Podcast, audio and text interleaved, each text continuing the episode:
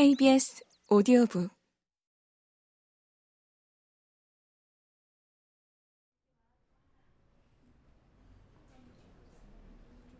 당신 말이 사실이오? 사실이에요. 바로 옆에 있던 눈먼 사람들도 그 대화를 듣고 있었다. 그녀의 맹세를 기다릴 필요도 없이 입에서 입으로 소식이 퍼지기 시작했다는 것은 말할 필요도 없을 것이다. 웅성거리는 소리들이 들리기 시작했다. 분위기는 자꾸 바뀌었다. 처음에는 믿을 수 없다는 분위기이다가 이어 경악하는 분위기, 다시 믿을 수 없다는 분위기로 바뀌었다. 회중 가운데 미신을 믿는 마음이 강하고 거기에 상상력도 풍부한 사람들이 몇 명 있다는 것이 불행이었다. 그들은 성상들이 눈이 멀었다는 생각, 그 동정심과 연민으로 가득한 눈들이 오직 자신의 실명 상태만을 응시하고 있을 뿐이라는 생각을 갑자기 견딜 수 없었다. 그것은 그들이 살아있는 죽음에 둘러싸여 있다고 말해주는 것과 똑같았다. 한 사람의 비명으로 충분했다. 잇따라 비명들이 연거푸 터져나오고 이어 모든 사람이 두려움 때문에 자리에서 일어섰다. 그들은 공황에 사로잡혀 문으로 밀려나갔다. 그러자 이곳에서도 불가피한 일이 되풀이되었다. 공황은 그것을 지닌 사람의 다리보다 훨씬 더 빠르기 때문이다. 달아나는 사람 하나가 뛰다가 발을 헛디딘다. 눈이 멀었을 때는 그런 일이 더욱 흔하게 벌어진다. 그는 바닥에 널브러진다. 공황이 그에게 말한다. 일어나, 뛰어. 가만히 있으면 사람들에게 밟혀 죽을 거야. 일어날 수만 있으면 좋으련만 다른 사람들도 이미 뛰고 있고 또 넘어지고 있다.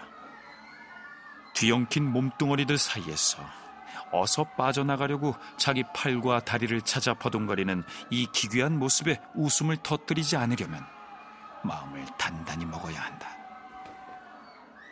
바깥에 여섯 단으로 이루어진 계단은 낭떠러지 역할을 하게 될 것이다. 그러나 낙상은 그렇게 심각하지 않을 것이다. 낙상하는 것도 습관이 되면 몸이 단단해진다. 공중에서 바닥에 닿는 것은 그 자체로는 마음 놓이는 일이다. 나는 내 자리에 머물고 있구나 하는 것이 처음에 드는 생각이다. 물론 목숨을 잃는 경우에는 그것이 마지막 생각이 되기도 하지만 어쨌든 달라지지 않는 것은 꼭 다른 사람들의 불행을 악용하는 사람들이 있다는 것이다. 잘 알려져 있다시피 이것은 세상이 시작된 이래 대를 이으며 계속되어 온 일이다.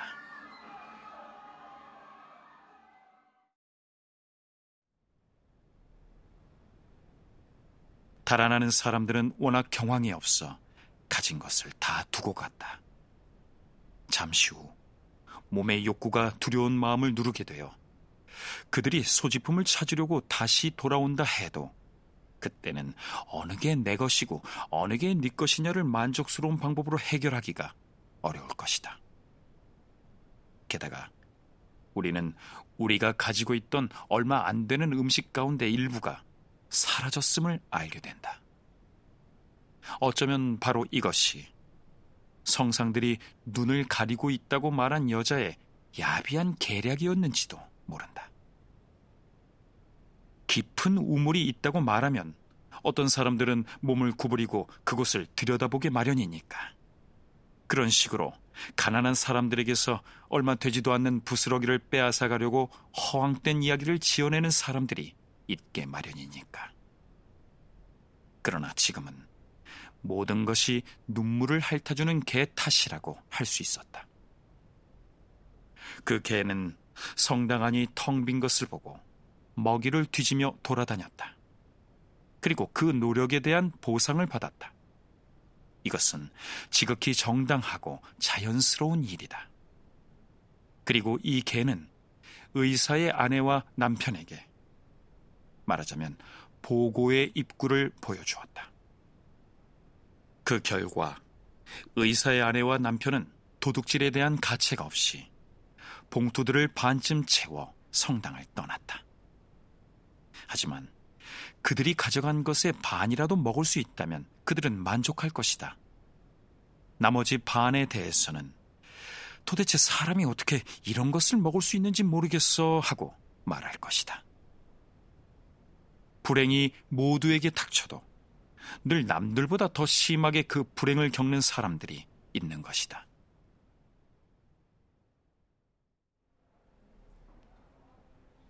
이런 사건들에 대해 하나하나 이야기해 주자. 그들 일행의 다른 사람들은 깜짝 놀라며 어리둥절해 했다.